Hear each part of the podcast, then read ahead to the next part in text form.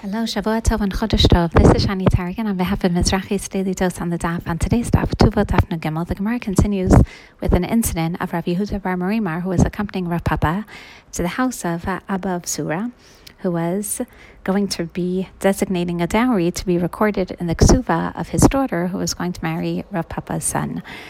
And Rav Yehuda was reluctant to enter the house, wherein Rav Papa, seeing that Rav Yehuda did not want to go inside, suspected that the reasoning was because Rav Yehuda's Rebbe, Shmuel, had told him, Lo dahavi babure santa, do not be present when inheritance is transferred from its rightful recipient, meaning that the dowry that Abba of Surah was going to write for his daughter was property that should have been inherited by his sons. And Rav Papa assumed that Rav Yehuda Bar Marimar was reluctant in entering Abba Surah's house because a dowry was going to be written in the ksuva, wherein the proper inheritance was going to be transferred.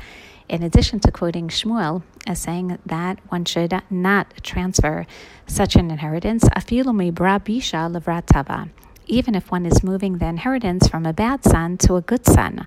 Why? Because you don't know what type of child will come even from the bad son. So Shmuel teaches that it's improper for a person to give all of his possessions to one child instead of properly splitting one's inheritance equally amongst all of his children, even if one of his children is bad. The question then arises, why did Avram Avinu in his lifetime give all of his possessions to Yitzchak? Avram et kol asher lo li Yitzchak. V'levnei hapilagshim asher l'Avraham natan Avraham matanot. He basically didn't leave anything for Yishmael and only gave gifts to the children of his Pilagshim before sending them away. The Kli Yakar and the Ramban explain that Avram Avinu was told Benevua, Kibi Yitzchak Yikare Lachazara, that Yitzchak would be his only proper descendant, and as such, all of his inheritance, all of his possessions should be given to him.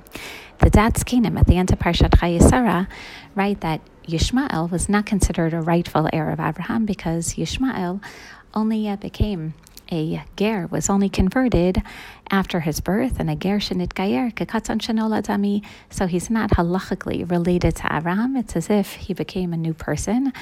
And as far as the children of the Pilagshim, those children were only born after Avram Avinu had already given everything to Yitzchak. So after giving all of his possessions to Yitzchak at the time that he married Rivka, there wasn't basically anything left to give to everyone else. Rav Elyashiv explains that we see from, from this that it's permissible to give a gift even to one's daughter even if it's not going to be split properly among the sons, because it will help the girl get married.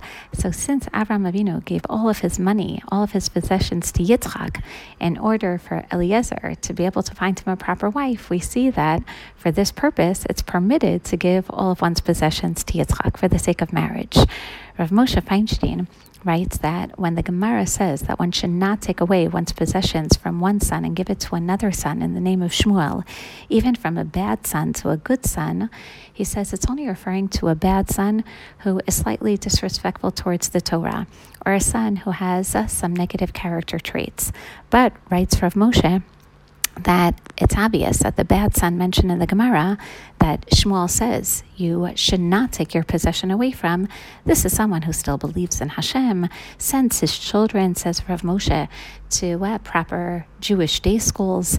This person may in fact have children who are upright because even if the father is wicked, it's clear that the fundamentals, the values of Judaism are still in place. The children, however, of an apikores, someone who intentionally violates Shabbos, someone who doesn't send his children to a Jewish day school, will probably never end up with children who are upright. And therefore, explains Rav Moshe that since the likelihood of one of these children ending up righteous is very slim, in such a case it would be permitted to transfer the inheritance to one of the other children, only corroborating for us the importance of raising our children properly so that even if we have our own iniquities, there is certainly the opportunity, v'heshiv levot al banim, banim alavutam, so that the children, be'ezrat Hashem, will be able to be uh, properly raised with those values and uh, perform tshuva as well.